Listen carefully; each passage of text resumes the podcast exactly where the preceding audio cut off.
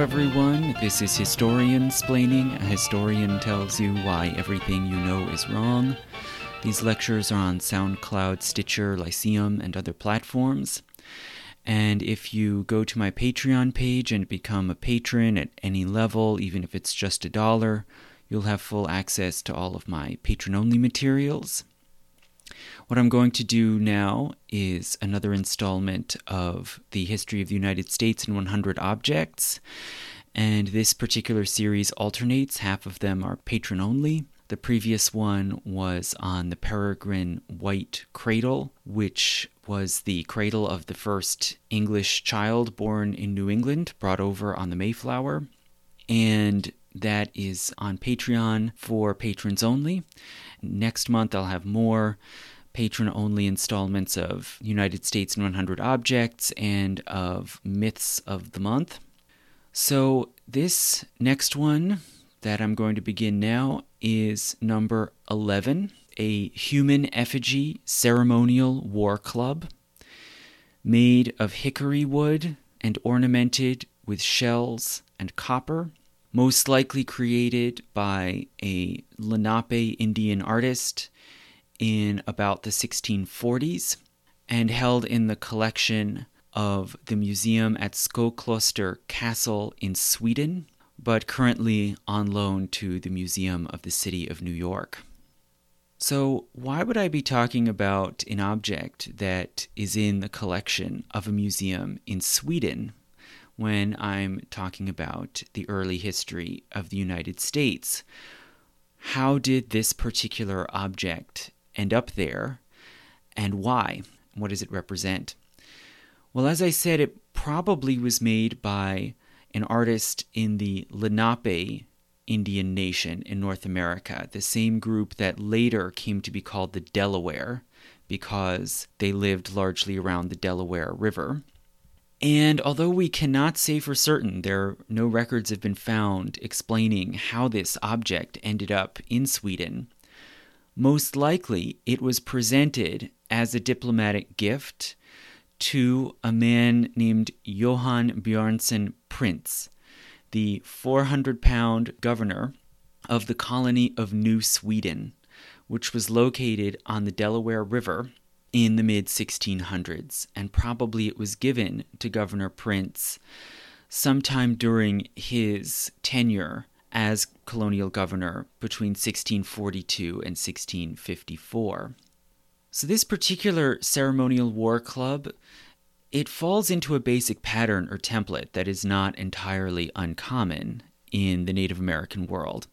It's similar in its basic form to other ball headed wooden war clubs, some of whom also have effigies, so human forms, especially human faces, carved into them in some kind of simple way. But this particular war club, held by Skokloster Castle, is unusually detailed and ornate, with very distinct features. And in addition to the basic facial features, it has distinctive ridges and scorings carved into it along the nose and brow line of the face, which may possibly represent tattoos or ornamental scarification that was seen on the faces of some indigenous Americans.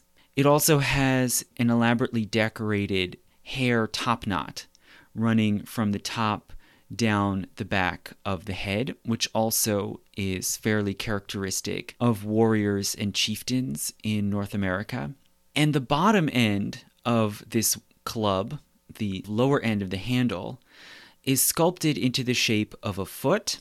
And in addition to that, there is a sort of knobby knot in the wood, a bit below halfway down the handle, which seems to have been cleverly appropriated by the artist to represent a knee. And so, all in all, what would have just been a natural, naturally shaped piece of hickory wood has been given a detailed face on a head, a knee, and a foot, which is more than enough in a sort of modernist way, you might say, to suggest and fill out the form and presence of a human being. But it is not a statue, right? It cannot stand on its own. It's about two feet long, and hence it is just the right size and shape to be held in the hand. Perhaps it was actually used as a weapon, conceivably, as probably many of these sculpted wood war clubs were. But more likely, considering how finely it's sculpted, more likely it was purely ceremonial and for display, and hence made for a good diplomatic item.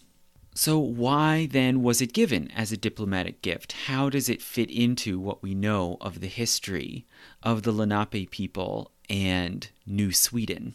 Well, the Lenape nation inhabited basically the zone around what is today New York City and down through New Jersey and into eastern Pennsylvania. So, this really crucial stretch of the North American coast that is now today very urbanized, that was the Lenape country up until the 1600s. And like most eastern woodland Native Americans, the Lenape practiced a combination of hunting, gathering, and farming and gardening. And they lived in small confederated groups. There was not a strong centralized kingdom, there was no ruler or emperor, but rather there were these confederated groups, which in turn were divided into various clans. And these clans were matrilineal, so membership and status in the clan was passed down from mother to child. And they were called Lenape, which in their own language means something like true men or genuine men. But the English came to call them eventually the Delaware, and so that's a name you'll see for the same group today. They were called Delaware not because that was their own name from their own language, but because the English named the Delaware River after the governor of Virginia, Lord De La Warr, and then applied that name to the people they encountered around the Delaware River. The language that the Lenape themselves spoke is an Algonquian language, so it's related to Wampanoag and Narragansett and Powhatan and so on. But this language was not entirely uniform among the Lenape people. There were many different, as I said, groups and subgroups spread out along this large area, and there were different dialects. Particularly, there was a divide between the northern and southern dialects of Lenape. And the Lenape encountered Europeans, probably beginning sporadically in the 1500s and then more and more frequently in the 1600s. And as I've said before in other lectures where I've talked about encounters between indigenous Americans and Europeans, the indigenous Americans related to these European newcomers in largely the same sort of ways that they were used to doing when they encountered foreigners from a different group. They would interact according to polite diplomatic norms and procedures, which included, very importantly, gift exchange. And this seems to be basically how the Lenape tried to deal with Europeans like Dutch, English, Swedish, French when they showed up in their territory. And for many Native American groups, this could work pretty well. You could get valuable items, information, new technologies. But the Lenape territory was particularly desirable. There was a large stretch of fairly flat, uh, arable, temperate land along the Atlantic coast. There were very good harbors, including New York Harbor, what would later come to be known as New York Harbor. And so Europeans were particularly eager to get control or at least lay some claim to the Lenape's country. And this led sometimes to dirty dealings, you might say, where Europeans took advantage of or circumvented normal diplomatic norms. Very significantly, the Lenape histories record from fairly early on record a particular story that the Lenape people passed down about their first encounter with Henry Hudson, an English mariner who led an expedition on behalf of the Dutch and was the first European to try to plant a foothold in the area that's now New York. And according to this Lenape history, Hudson's expedition communicated with them, and asked the Lenape on what's now Manhattan to give them a small piece of land just for a shed or a garden, just as large as could be covered with an ox hide. And the Lenape, not wanting to be rude, agreed to this modest request.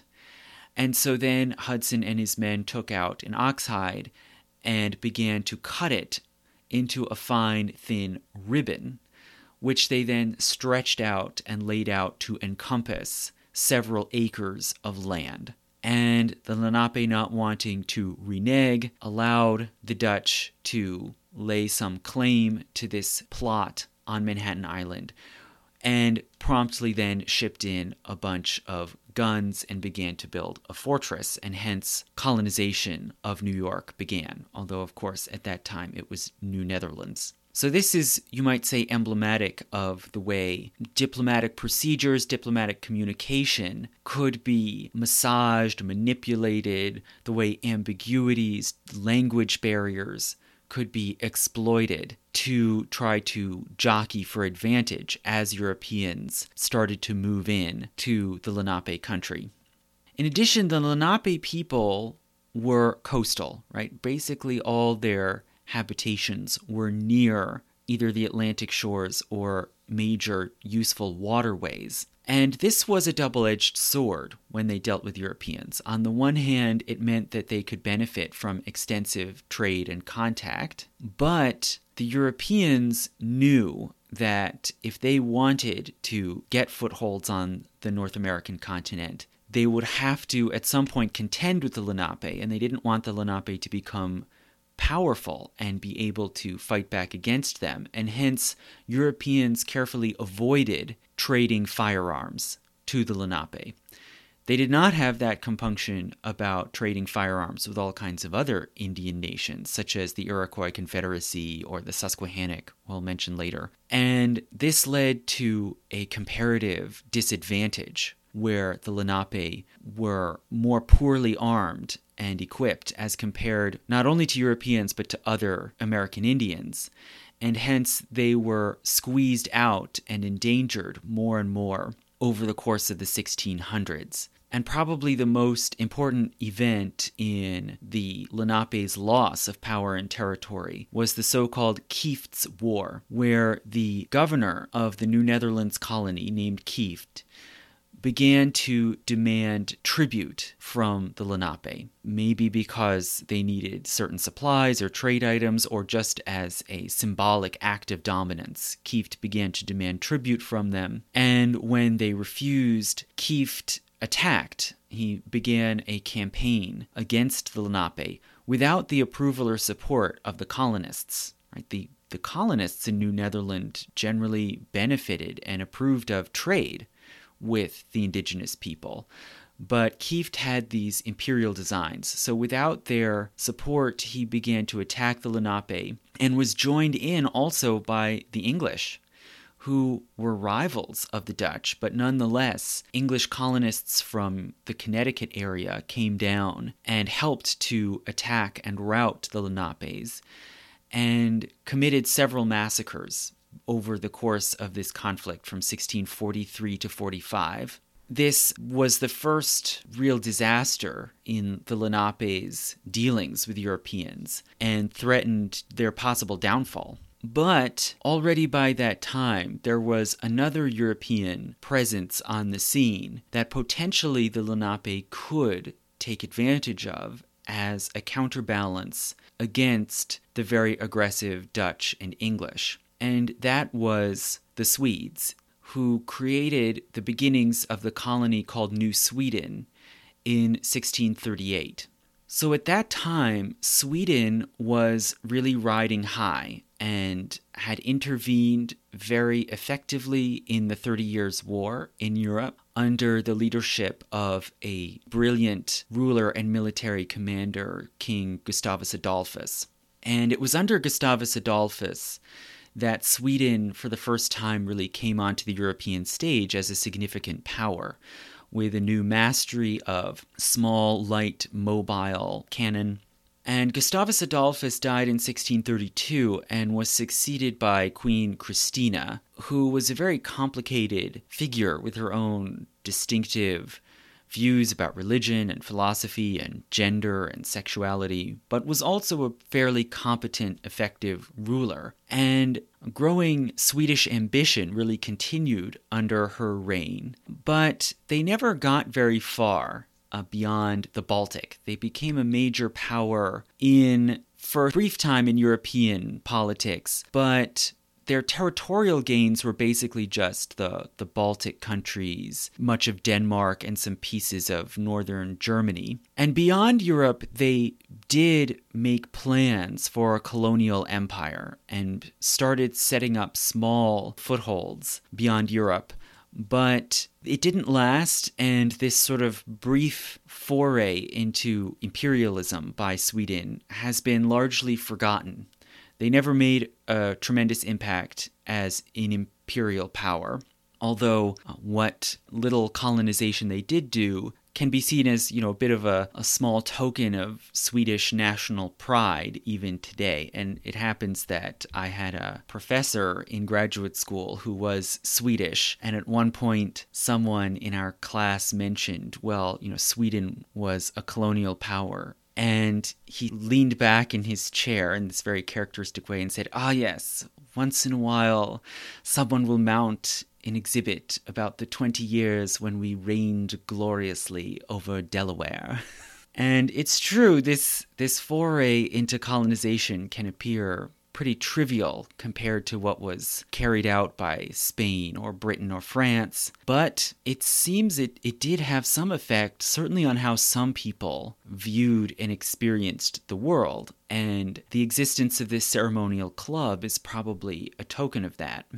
So, New Sweden was a colony of a significant size created along the shores of the Delaware River, the, mainly the lower tidal estuary stretch of the Delaware from around what's now Philadelphia down through Delaware, some of southern New Jersey, and a bit of Maryland.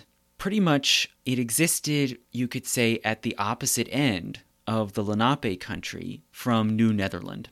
So you had New Netherlands at the northern reach of Lenape land and New Sweden at the other end. And Swedes had been going to this area for decades already. There had been traders and adventurers who had seen some of this land. It was not terra incognita for them, and they had made contacts with indigenous people already.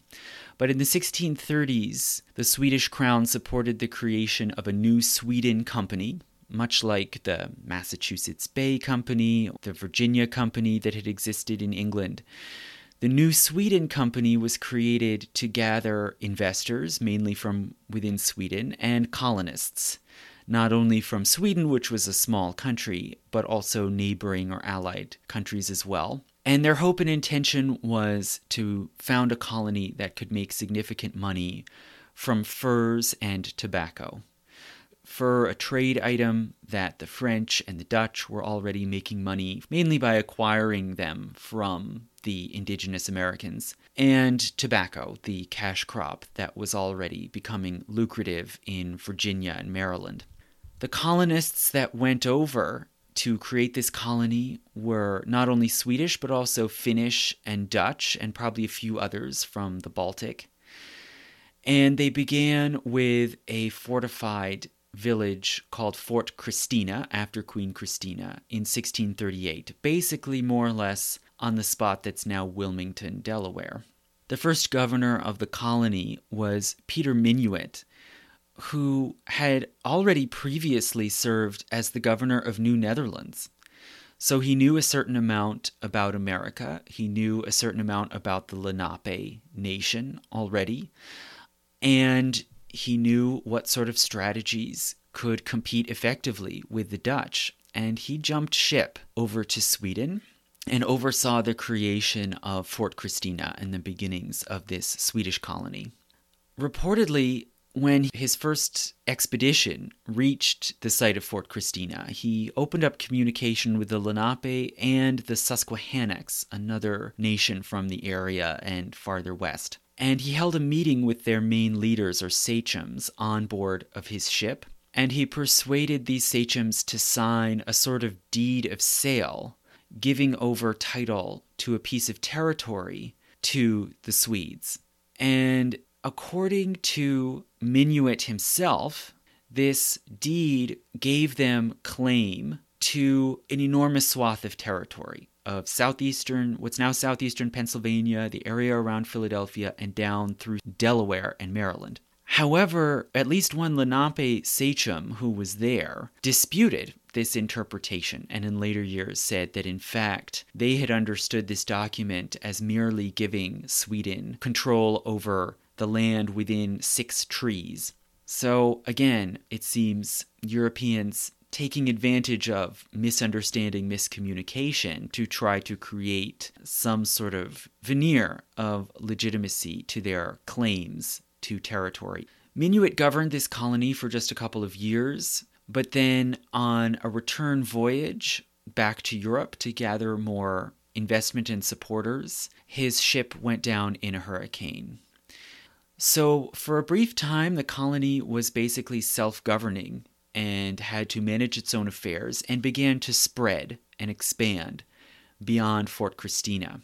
A couple years after that, Sweden sent a new governor, and this was Johan Björnsson Printz, who governed from 1643 to 53, basically a decade. And Printz was a very successful and effective governor he basically emerged as a serious rival and challenger to Peter Stuyvesant in New Netherlands. He oversaw the creation of two new fortresses beyond Fort Christina, and he also oversaw the creation of a large governor's palace on the shores of the Delaware called Printzhof. And this palace probably was constructed on a cleared piece of land that had previously been a Lenape Indian habitation site. So by 1650, New Sweden was experiencing some prosperity and it was able to intervene effectively in war and diplomacy and power politics in eastern North America, strategically supporting allies like the Susquehannocks against other rival Indian nations and against their European rivals like the Dutch and the English. Most likely, this ceremonial club was given as a gift during this period. It is a symbol of authority much like a, a staff or a scepter that might be held by a European ruler. It seems to be common for weapons that are brute physical instruments of power to gradually take on a symbolic role and to become symbolic embodiments of authority. And so it seems like most likely that is what this club is. It's something that takes the form of what could be a weapon, but it probably was meant to be symbolic and hence is more richly decorated and finely finished than other examples. And we can probably understand it as an object that was meant to cement the Lenape Swedish alliance that by giving over this item to Printz, the Lenape were in a sense giving some recognition and honor to the Swedes as allies, much as they might do with another Indian nation. This period of success, this sort of moment in the sun of New Sweden, did not last very long. In 1654, Sweden attacked Poland Lithuania the large decentralized kingdom controlling much of what's now Poland and the Baltic countries. Contention over dynastic power, territory, trade routes in Europe was still far, far more important than these small overseas colonies from the point of view of Sweden. So they probably did not even think at all about how this attack on Poland Lithuania would affect the situation in America. But the attack triggered a war with the Netherlands that didn't want to see further Swedish encroachment down into the European continent. So once war began between Sweden and the Netherlands in Europe, it eventually spilled over to America. And the Dutch, under the command of Peter Stuyvesant, went south and attacked New Sweden. And they successfully took Fort Christina And the following year, 1655, they formally annexed all of New Sweden. They were able to establish military control, but they still allowed a certain degree of local autonomy to the Swedish colonists. They were able to continue following their own laws and governing themselves in their own language internally. And this sort of new status quo continued until 1664 when the English took over. So, in that year, England was engaged in one of the several Anglo Dutch wars. And as part of this, they sent large expeditionary forces to conquer New Netherlands and then, by extension, also claimed New Sweden, or what was left of what had been New Sweden. Now, remember that part of why the Lenape had this close relationship with New Sweden was because the English and the Dutch had been so aggressive and violent towards the Lenape. And so now that New Sweden fell first to the Dutch and then to the English, this was a real disaster for the Lenape Indians. They were now directly in this line of fire, and as I said before, they were more ill equipped and ill prepared to hold the line against European aggression. And so, for the most part, most of the Lenape people quickly moved westward and were forced to flee from this English advance. Many of them crossed the Alleghenies and into the Ohio Valley. But even as they migrated westward, divisions opened up among the Lenape people themselves.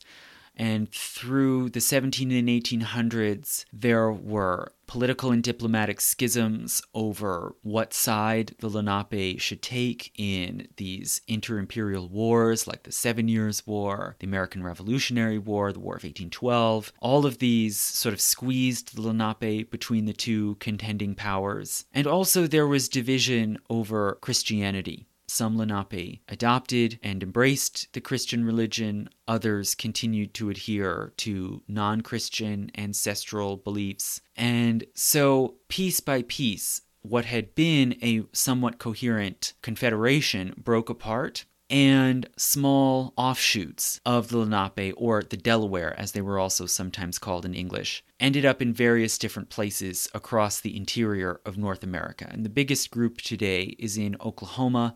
There are also groups in Wisconsin and in Ontario, Canada. So, what about the club that we've been talking about? How did it end up where it is now? Well, as I said, we don't know exactly how it left North America and got to Europe, but most likely Printz himself took it with him when he was forced to leave New Sweden. And it seems that he gave a number of his possessions or sold a number of his possessions from America to a man named Carl Gustav Wrangel, who was a very accomplished admiral, military marshal, and count in Sweden. Carl Gustav Wrangel is the man who sponsored and oversaw the building of Skokloster Castle in the 1650s to 1670s. So he was in the process of building up this magnificent estate in Sweden just at the time when New Sweden fell. And Wrangel was a major collector who loved to celebrate Swedish power and the reach of Swedish trade and influence. So he was really trying to ride high on this moment of Swedish prestige and imperialism in the 1600s. He loved to find and collect or consume exotic things from around the world, and he's one of the first people in Sweden known to have drunk cocoa, coffee, and tea. He began to collect artwork and artifacts as well while he was fighting in the Thirty Years' War on the continent, and he was able to capture and plunder fortresses in Germany and Central Europe. So, this was the start of his collecting career. And his castle at Skokloster effectively became a private museum, probably one of the, the richest, most uh, magnificent museums in Europe by 1700. And the castle exemplifies the Baroque style the notion that art and architecture should be rich ornamented and it should show off sophistication and the reach of one's power and knowledge. Baroque buildings try to present themselves, sort of like Versailles in France, as the center of the world, the place where all things that are beautiful or valuable are collected together and displayed for the enjoyment of rich, powerful people. And it seems that Wrangel had an obsession, particularly with maps and globes, showing knowledge and mastery of the world, artwork with exotic scenes. There were ceiling medallions around the dining hall showing the four continents of the earth. There were rooms around the castle named after countries and cities. And you could think of this castle sort of like a giant curiosity cabinet, like wealthy or middle class people might have anywhere in Europe. A little curio cabinet showing exotic items, pieces of art, minerals, feathers, taken from faraway lands and showing their imperial sophistication.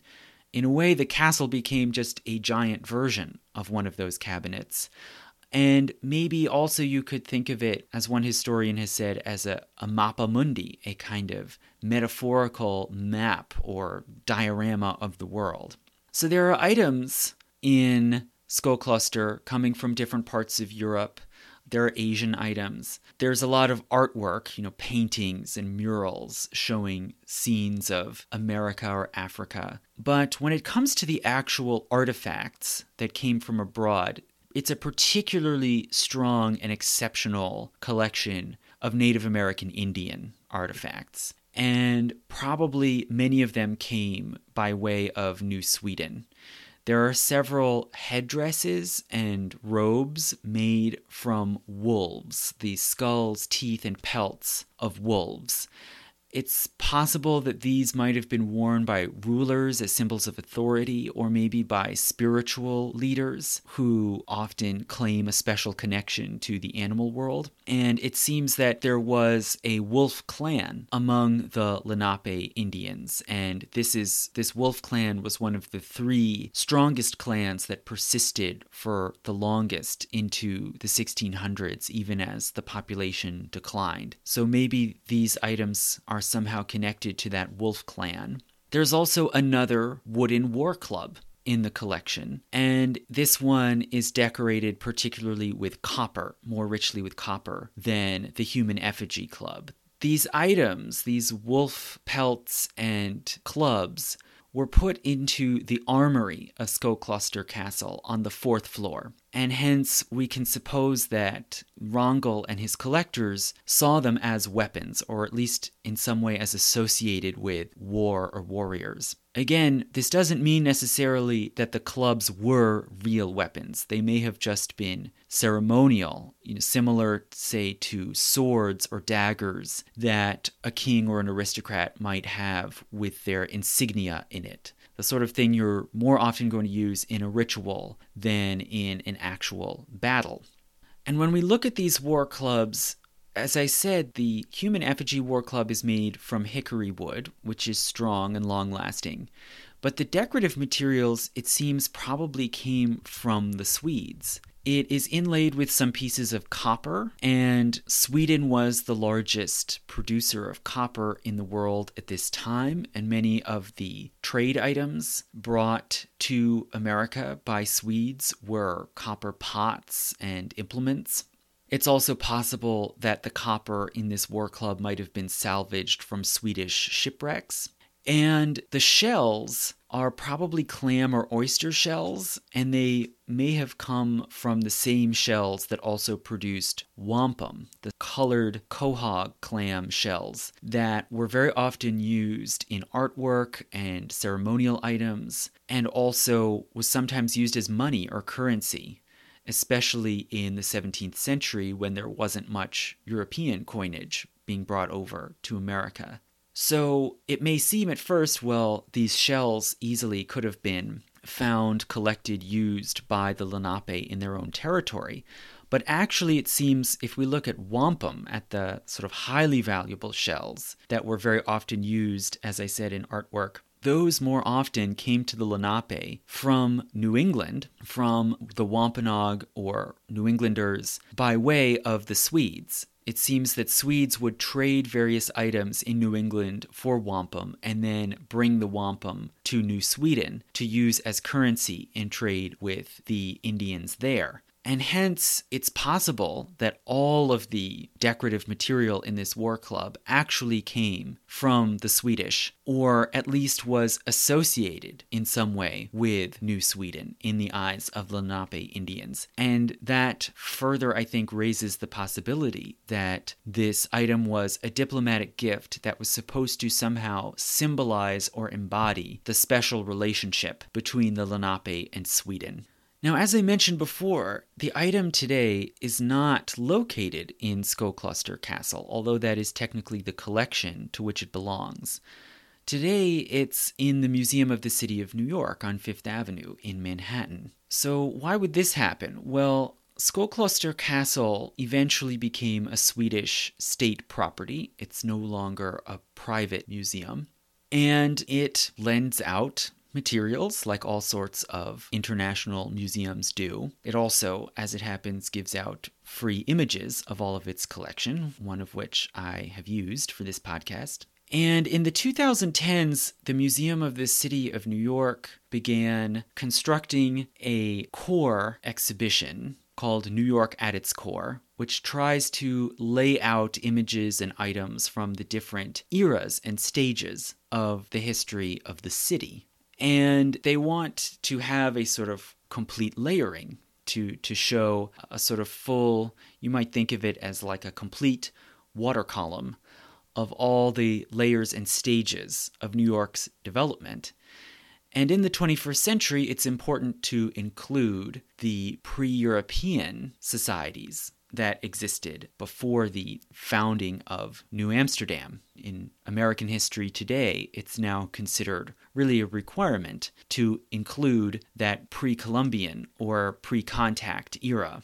Now, this particular club has no connection to New York City. It didn't come from New York City. As far as we know, it was never in New York or New Amsterdam for either, for that matter.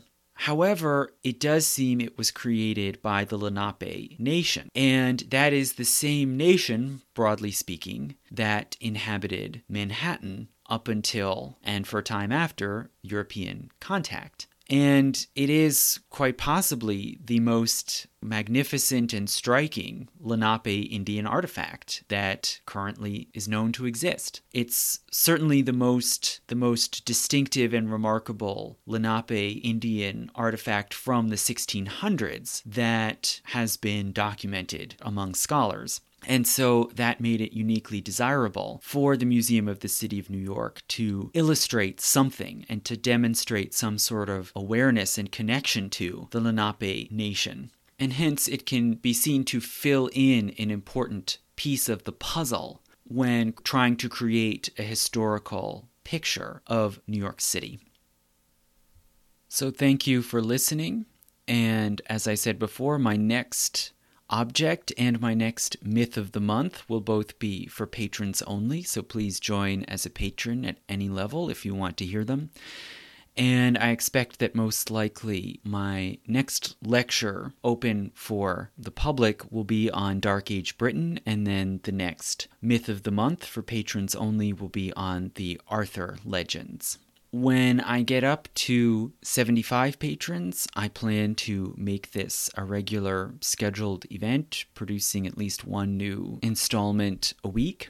And I'd like to thank my patrons. I'm presently up to 71, so I'm very close. And I want to thank all of my patrons who include Douglas Horgan, Colin Gorey, Alex Muller, Richard Murray, Slate Mills, Karen Plaschutznig, Benjamin Newcomb Greusser, Jeannie Lyons, Julia M., Kweku, Paul is east of the Pecos, Monica Kuniyoshi, Shamant Jila, Michael Sokolovsky, Christopher Grady, Heather Anderson, Martin Casey, David Aslanian, Steve Hamlet, Mike Coffey, Joe, June, ZMK5, Andrew Deldano, Chris Hoffman, R. Shackelford 53, Joel Star Avalos, Carol Schriefter, Kirsten Lamb, Lars Rotem Krangnes, David Fiore, LS, Ichiba, Andrew Smith, Spencer, Anonymous, Orion Ashmore, Eric Daffron, Debbie Davison, Ben Schriefter, Frank Nagurney,